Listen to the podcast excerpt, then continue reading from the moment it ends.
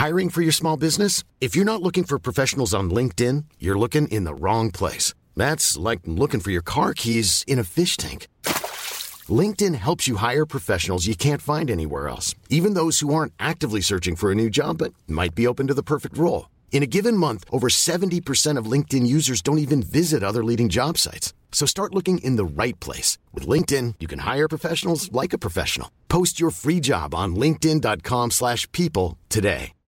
Millions of people have lost weight with personalized plans from Noom, like Evan, who can't stand salads and still lost 50 pounds.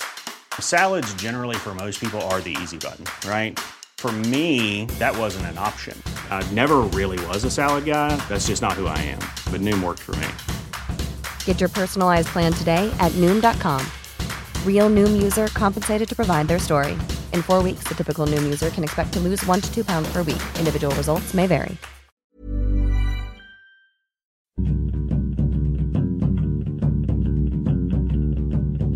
Hello, welcome to Film Fandango, the film podcast. My name's David Reed, and this is Marek Larwood. Hello, Marek. Hello, David.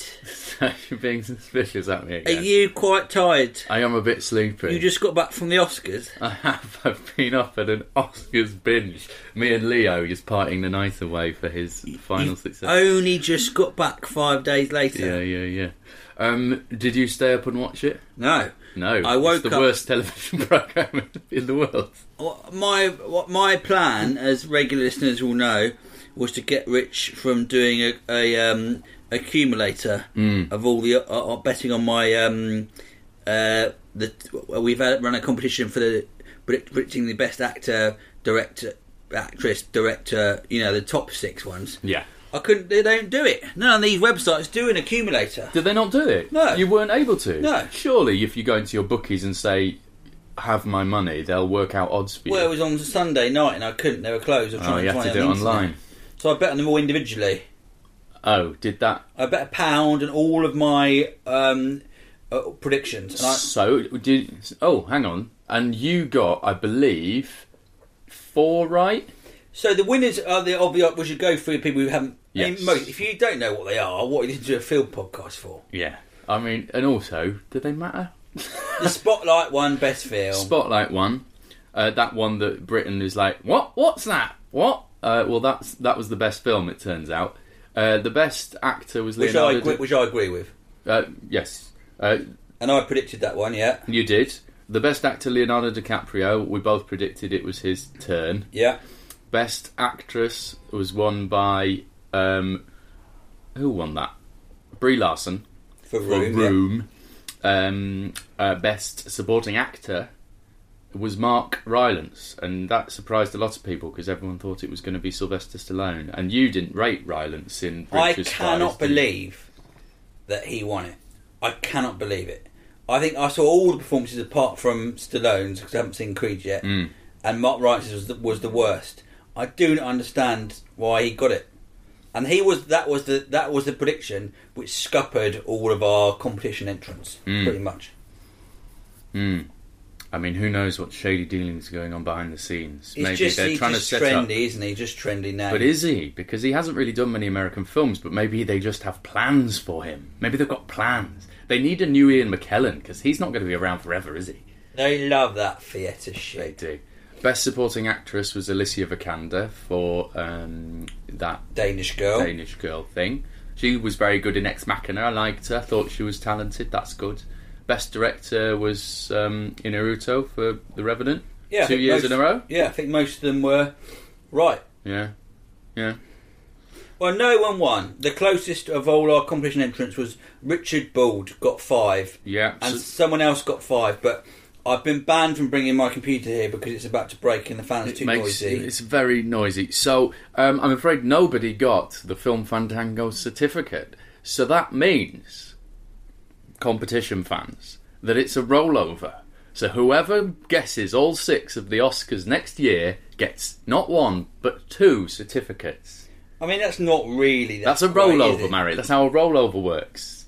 It's what happens in the lottery. It's what happens on Pointless.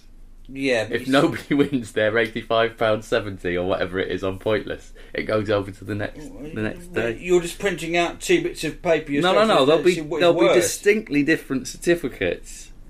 I won't just you know put a different colour filter on the background or something. They'll be different. It's worse. No, it's it's better. I can't find here the person who got five out of six was because of my phone's so slow. But anyway, we hope you enjoyed the Oscars, and now it's time to talk about our cinema exploits. Our cinema. Our cinema. Our cinema. Well, it's funny you should say that because that very much is the brand of the film I'm going to talk about. All right. Uh, this is the film Deadpool. Um, now, uh, for people not in the know, Deadpool is uh, the outsider superhero film. I say outsider, it's still part of the largest superhero family of all time cinematically, the Marvel universe. But it's the, it's the it's the little cousin of the of the family who they all hate because he's disgusting. Is it based on a comic? It is. It's based on a Marvel character called Deadpool, who is um, the Merc with the mouth. He's a he's a mercenary basically who cannot die. Really, he can feel pain, a lot of it, but he heals very fast, like Wolverine. What did he do to get that special power? he got cancer. Hang And- on a minute. Yeah. That's the opposite of He got getting. inoperable cancer and then was given an offer he can't refuse to become a superhero in order to s- cure his cancer, even though he's not a heroic man. He's you an sure this absolute Lance, asshole. Lance Armstrong? Yeah, yeah, it's not. Um, but it turns out he was double crossed, and it wasn't to become a hero; it was to become a slave, a super slave. Oh, no, what doing the dishes and stuff? Yeah, do do dishes uh, for super villains.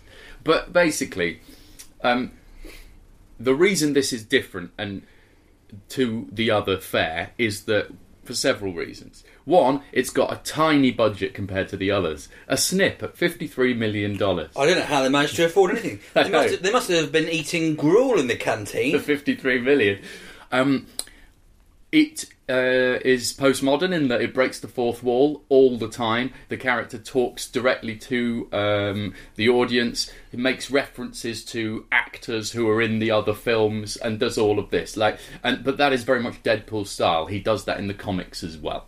So they've adopted that, played by Ryan Reynolds, and he's playing this basically anti-hero mercenary character. Um, so it's 15 uh, certificate in this country, are rated in America, and they made a big song and dance about that um, because they're supposed to be family films as a genre, and this one has bloody violence and you know limbs being hacked off, and he swears all the time and talks endlessly about his butthole and junk. Um, Oh, that sounds like my sort of film. yeah, and he lives with a blind uh, black lady who is always making sexual innuendos at, and she tells him to fuck off. Um, and all that stuff is quite refreshing.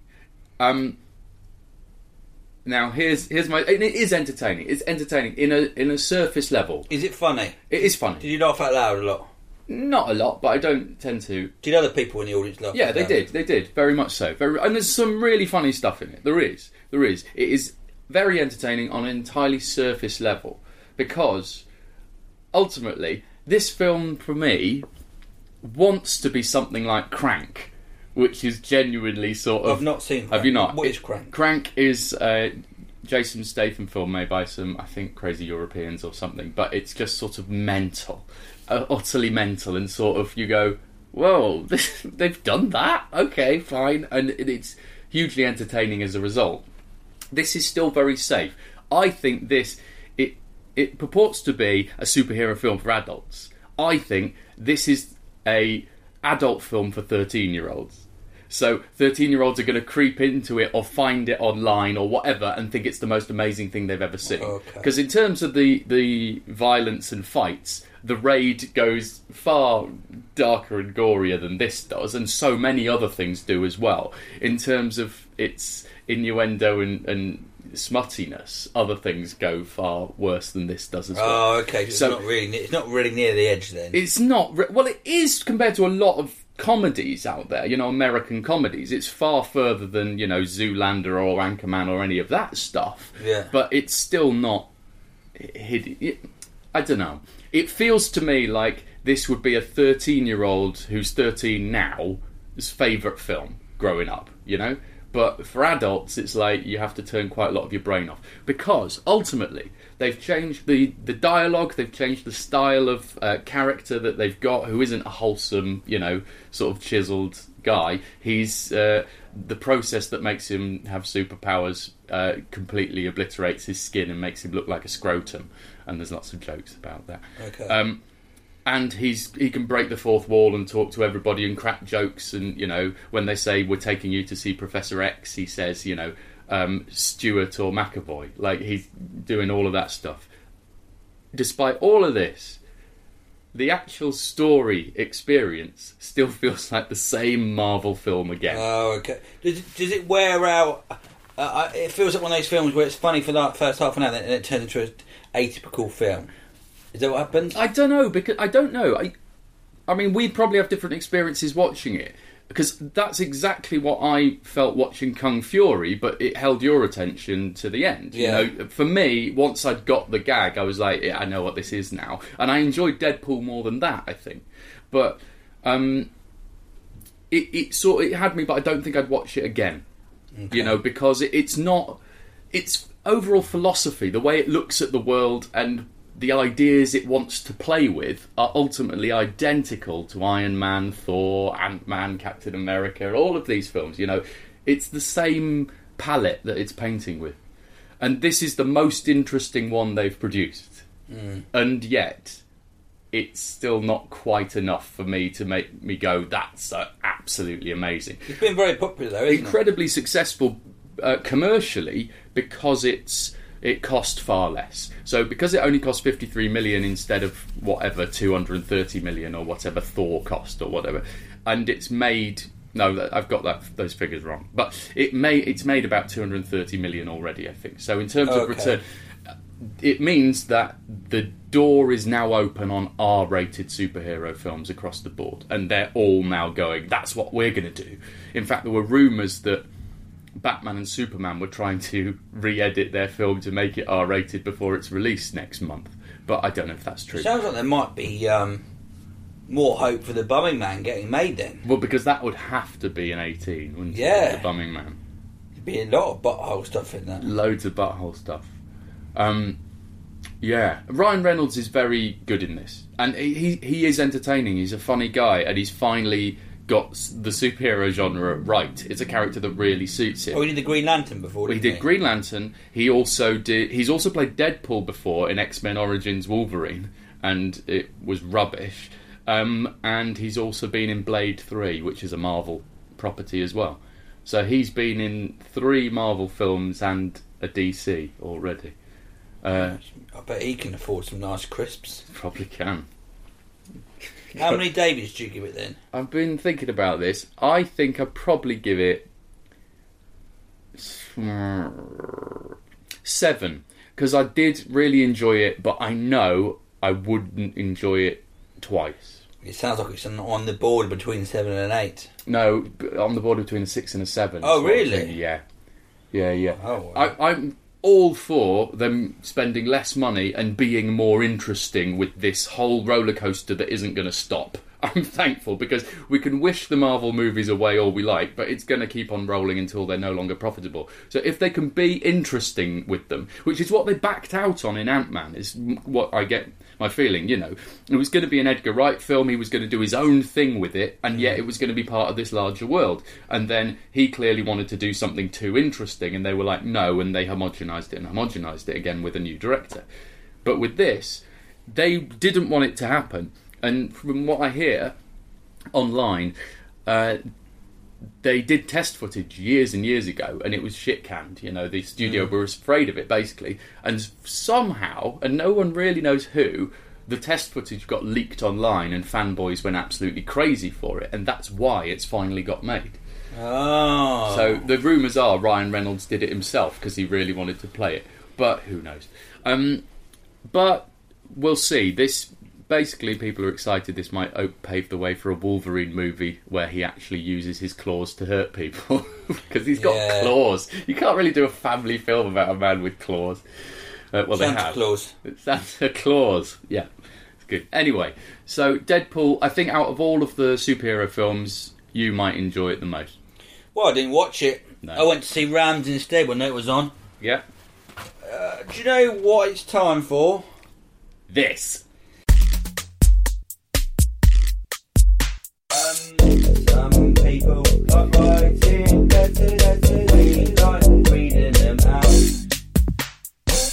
So who has written in and what do they want? Um, all right, uh, this letter is from emails from Dominic Faculty. First of all, may I just apologise if we don't read your emails out. It's never intentional. Just occasionally, uh, my filing system is very bad, and we've got so many Oscar ones, and I'm using my phone now rather than my computer, and it's quite hard to track Yeah. them down. So Also, our Twitter notifications fill up our inbox and confuse me, so I should probably turn that off. yes, Yeah? So ap- apologies if we don't ever read your letter out, but we enjoy reading every one of them. Mm-hmm. Here is Dominic Faculty. Hi Marek, David and Buddy. To be read in David's best grumpy voice or just as Marek himself.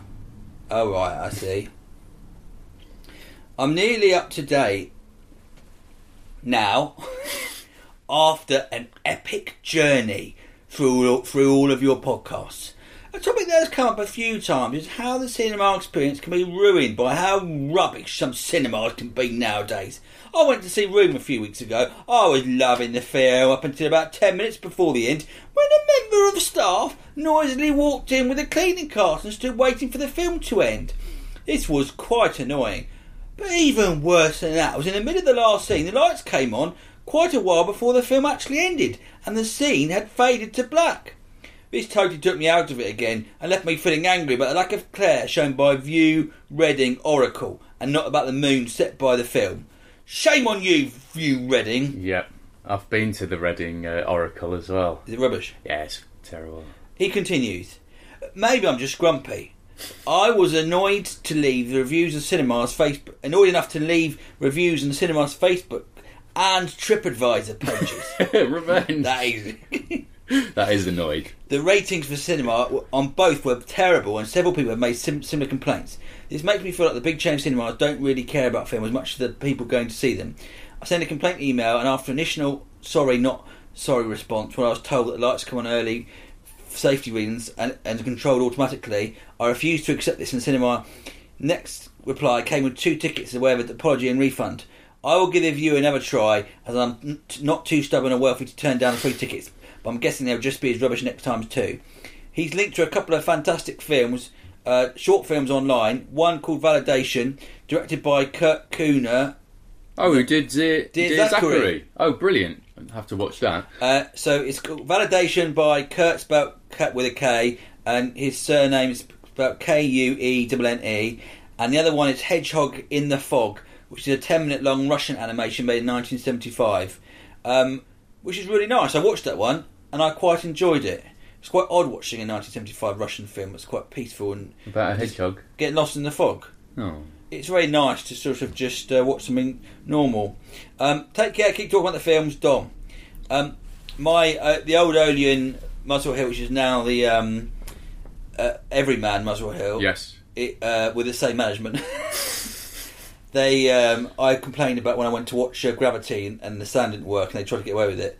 And I complained, and I got an email when I sent to Odeon, and, and an email back from the manager sent, said she sent me two free tickets.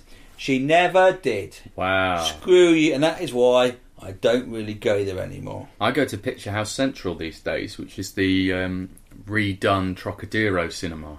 It's really good. I go to Picture House Crouch End, and I absolutely love it. Yeah, yeah. I tell you, one of David's celebrity spots because of, of course I saw Eddie Redmayne last time I went there. Yes, you I? did, Well, yes. This time I saw Idris Elba. Wow, Yeah. I can't stand him. Can you not? What? Why? Is it just because you've only seen those Sky ads? I think he's an arrogant prick.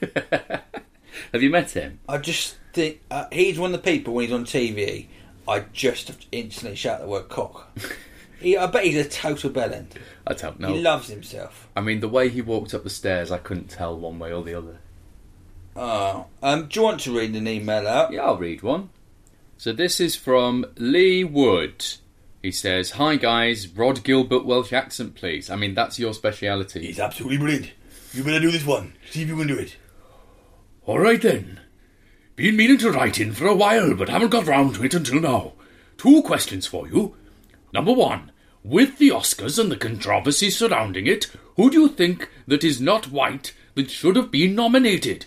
I'm not a big Oscar follower, but I was intrigued as there's been all the anger about race, but no one has said who should have been nominated. Two, have you ever had a film spoiled as you walk into the cinema? I was going to see Star Wars and managed to avoid all spoilers by ignoring the internet. And as I walked into the cinema, someone was walking out talking loudly about a major plot point in the film. Towards the film. What? Don't know what that means. I was so angry it pretty spoilt the film for me. Should there be a ban on talking about the film as you walk past people queuing to see the next showing? Anyway, thanks for the podcast. Lee Wood, sent from my iPhone. Well, thank you, Lee Wood. Uh, well, to address your questions in order, the Oscars controversy of Oscars so white, because again, there were no non-white nominees for any category of actor. Um, I think I think what you're saying is probably valid, and it, I think it's been pointed out by a number of people as well. In that it seems to be an endemic problem with Hollywood, not a problem per se with just the Oscars. In that the roles for black people simply aren't there, therefore there's far less chance of the Oscars nominating. Yeah, and it seems to me it's terrible. The only time uh, uh, black people get nominated for Oscars, it's to do with a civil rights film or, Oh, sla- yeah, or a slavery always, or a slavery always. film. And you know, uh, time will heal all wounds. You know, the the racist people will slowly die and be replaced with incrementally less racist people uh, as you know as things move on. But no, it, it is it is sort of an embarrassment for them, isn't it? But did you see the um, thing doing the rounds of uh, the reaction to the costume designer from Mad Max walking up to receive her Oscar? Yes, It's amazing. was that the BAFTAs, wasn't it? Or No, no, no. That GIF was from. It's the same woman who was called a bag lady by Stephen Fry at the BAFTAs, but walking up to get her Oscar, and all of those men just turning their noses Yeah, up at her because she's not wearing a beautiful gown. Well, we assume it may be because she stank of shit. I don't know. Whoa, whoa, whoa, whoa, whoa! Just other hypotheses. Yeah, I did see. Maybe she horrible. slept with all of them and never called any of them back. I mean, we don't know the true reason, I don't know if but can- it's probably because she wasn't wearing a gown. I don't know if I don't know, but I don't trust those gift things. It's only about th- I know exactly. three seconds, and everything's taken out of context. I, don't, I know I didn't see it, so I can't Yeah, ju- yeah. judge it. Yeah. Um, But, for- but anyway, the second question. I haven't had a film sport, but I was on the tr- train one morning, and there were two pricks. Both had the same uh, in London. This is in uh, Hoxton beards, the sort of beards, skinny jeans, and sort of uh, shirts up to top. And they were talking. You know, you could tell they were dicks. Yeah. um, and brown shoes, a sign of. Uh, um, and they just were talking about the ending of Game of Thrones, the Right, series, yeah, the yeah. la- the fifth series, which I haven't seen, out really loudly because they want everyone to hear them on the train, and you could tell people were were just thinking, "We have just ruined." They ruined Yeah. the whole thing for everyone on the train. Which is a really weird thing to do if it's something that you love. To go, oh, I love this, I'm going to ruin it for everyone else. Yeah. It is very odd. I mean, spoilers, in terms of spoiler warnings, should be carried around with you wherever you go. It shouldn't be just the queue outside a cinema. You know, I, I don't But think. we probably do it anyway. When we talk about, it's difficult to talk about things without mentioning it. We Yeah. try to warn people if they don't want it spoiled. But yeah, I mean, I don't think we should have a ban on talking about films as you leave. I mean, I don't, I don't know how that would be policeable. Se- a separate exit. really, yes, that, well, there's a solution, isn't it? the film lead just leave and get out because I remember you used to go to cinema occasionally when it's when you're la- at, at, when it's late the last showing Yeah. and you go out through like the the was like the far exit so you can't yeah, go yeah, into the building right. Um, the IMAX uh, still has separate entrances and exits because it takes so long to fill it up. ah, So you enter at the bottom and leave at the top. there we go There you go, indeed. well, that'll do for letters won't it That'll do for letters. So, um, we're Uh, what? Yeah. go on We're going to talk about um, some Netflix films now, aren't we? yeah. We talked about the document I, I thought we'd give a people in the past said it's useful when we said what's good on Netflix. And there's so much on there now and it's really hard to navigate it.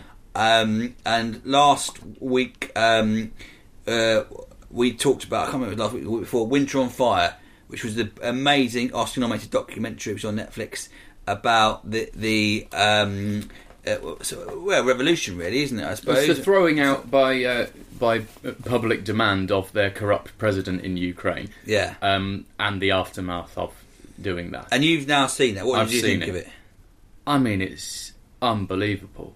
It's unbelievable. I mean, I would call it incredibly sad if it didn't make me so angry. Do you know what I mean? I mean, it's the the injustice of it being 2014. This That's, film that's set why in. that's why it's so difficult to believe. Yeah, and yet here is uh, here is a regime not so far from from us. You know, they are fighting to be whether they are part of Europe to their west or part of Russia that they gained independence from, who still wants them, you know, back for seemingly no better reason than sort of Game of Thrones. Uh, you know, kings grabbing land, but um, and they without seemingly and if the film is honest without any uh, rise to arms at all to violence at all entirely peaceful protest. Here is a regime that turns both its brutal police force and then live ammunition on its own people. Yeah, but the footage, the, the footage is incredible, Uh, absolutely amazing yeah. And I think that's gonna, and that's why I think documentaries are going to get better and better because of this almost universal access to footage that people have. Yes. it's going to be just- it'd be more difficult to edit, but And I think documentaries are getting more and more vital and powerful as well for this very reason. and more immersive. You feel much more. immer- uh, Well, um, what, in the in the, the internet age, which is full of noise and very little sense, being given an actual uh, well thought out and constructed narrative in this form becomes incredibly powerful because the whole situation in the Ukraine is something that there was uh, plenty of noise about online, but certainly I, it wasn't very clear what was actually going on Yeah. from over here. You know, Yeah. it's just like it was all about well, Vladimir Putin's doing this and he probably shouldn't, naughty, and that was sort of it. And it was like this film is, you know, it really fills in the gaps, and you can see it from the people's point of view. Yeah. It go our narratives about nations and and uh, sovereignty and all of this still go back to those old, well trodden rungs of basically stories about powerful men, and the the people so often get written out of them. But this is all from the people's point of view and how these powerful men are basically insane. I, I went to uh, one of these camera things there, uh, a, a sort of filmmakers, uh, I don't know, sort of trade fair thing. Right. I went to one of these boring talks. Well, the most interesting thing that someone said was that the BBC had to rely at some point that user generated footage is becoming a really big thing. Yes. Because when reporters can't get access to areas and or it's too dangerous, they must rely on being sent in and Yeah. getting these getting this footage they would never be able to they don't want reporters to see. So now it's out there now. There's a whole new way of getting news Yeah, and yeah. also um, uh, documentary footage. But Winter on Fire, I think, you know, is vital watching. I think everyone should see it. Yeah. Um, I also watched recently just Advanced Style, which is a weird documentary. Think about Netflix. There's a lot of documentaries. I think because it's so big on there, you get more specific documentaries. There's a lot of fashion documentaries, Yeah. which you wouldn't ever. I mean, they got released like the, the uh, Dior and I about the first cat. I watched with my girlfriend about the making of this uh, first catwalk season for Christian Dior. Yeah, yeah. But it's fascinating to see it, and where you know the inspiration, very and all these um, I can't, the ladies who make all the highly skilled sort of separate floor where all the ladies make all these wonderful dresses Yeah, yeah. and sort of things that maybe wouldn't work in the cinema, although it was had a cinema release, has got home on Netflix. And the September issues on there, which is the uh, Uh, sort of the Devil Wears Prada. Sort Oh, of yeah. thing, the, the, head of the head of I Vogue. wonder. The thing about Netflix is that with the old system of you know putting things in cinemas and then people buy tickets or putting them on TV and hoping people watch them. Yeah. With Netflix, because it's entirely computerized, it's entirely digitized, and it's a maze. Like they've very consciously made it hard to navigate. Yeah, really But that's hard. on purpose, Yeah. definitely. But it means that they they are changing our habits to browse through it like shopping rather than go directly to the It's thing we want. real pain in the arse. It is, but it's very clever at the same time. I bet you they have the statistics for everybody that goes into a big computer that not only says what we're watching and at what minute we turned it off and never went back to it Yeah. as well, but what we brow, what we scroll through, and how long we linger on certain pictures Yeah. of stuff as well. They'll know it all, and it'll it'll be like you know, like Skynet or whatever, where it goes. People are watching fashion documentaries. Buy more fashion documentaries. you Yeah. know, and it'll just they'll just buy up some more and see if it works. Like they've got all of the data now. Um, I also watched on Netflix Back in Time, which is a documentary about Back to the Future. Right. Which feels uh, it's got it's brilliant when it talks about the first half hour about the uh, film. Yeah. And then there's a half an hour bit about all the weird fans, which is really boring and it makes you feel and it makes you feel dirty watching it. Makes you feel bad about liking the film. It's got a sort of ba- yeah, it's got yeah, really I puts you don't off. want to be one of them. Yeah, there's a, uh, like an awful band who do Back to the Future nights, and all these men in their mid forties having nervous breakdowns, making their own Back to the Future cars. Okay. Anyway, so I've gone through the docs on Netflix I've seen, and here are some recommendations for you. And there's loads on there that will help you find your way through. So I'll quickly list these. So the documentary "Look of Silence," nominated for an Oscar. It's not as good as the uh, Art of Killing. Um, uh, September issue of Vogue thing is quite interesting. Blackfish, which is the Yeah, documentary about the um, the killer whales. Twenty Feet from Stardom, which nominated for an Oscar last year, but all the backing singers, is quite good.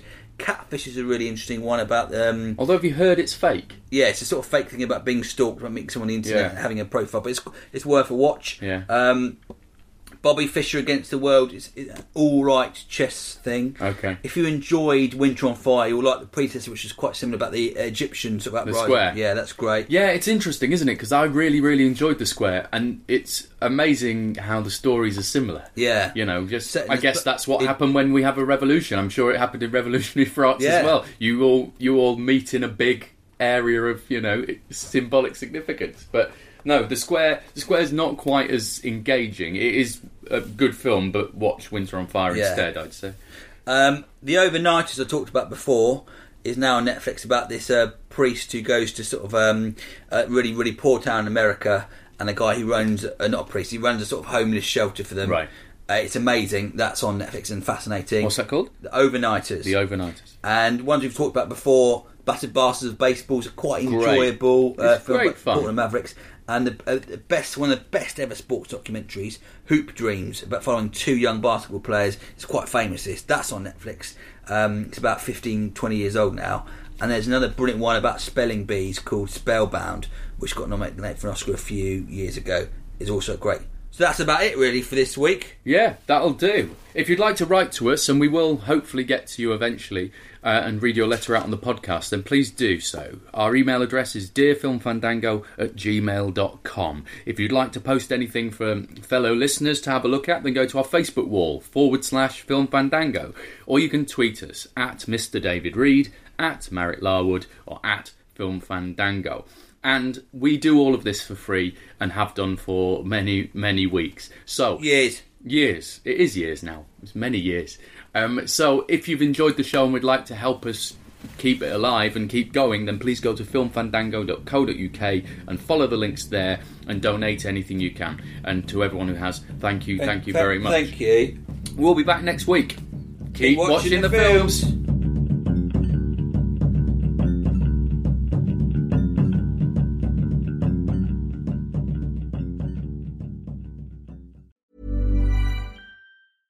Hey, it's Danny Pellegrino from Everything Iconic. Ready to upgrade your style game without blowing your budget? Check out Quince. They've got all the good stuff shirts and polos, activewear, and fine leather goods, all at 50 to 80% less than other high end brands. And the best part? They're all about safe, ethical, and responsible manufacturing. Get that luxury vibe without the luxury price tag. Hit up quince.com slash upgrade for free shipping and 365 day returns on your next order. That's quince.com slash upgrade. Planning for your next trip? Elevate your travel style with Quince. Quince has all the jet setting essentials you'll want for your next getaway, like European linen, premium luggage options, buttery soft Italian leather bags, and so much more. And is all priced at 50 to 80% less than similar brands. Plus, Quince only works with factories that use safe and ethical manufacturing practices. Pack your bags with high-quality essentials you'll be wearing for vacations to come with Quince. Go to quince.com slash pack for free shipping and 365-day returns. When you need mealtime inspiration, it's worth shopping Kroger, where you'll find over 30,000 mouthwatering choices that excite your inner foodie. And no matter what tasty choice you make, you'll enjoy our everyday low prices, plus extra ways to save, like digital coupons worth over $600 each week. You can also save up to $1 off per gallon at the pump with fuel points. More savings and more inspiring flavors make shopping Kroger worth it every time. Kroger, fresh for everyone. Fuel restrictions apply.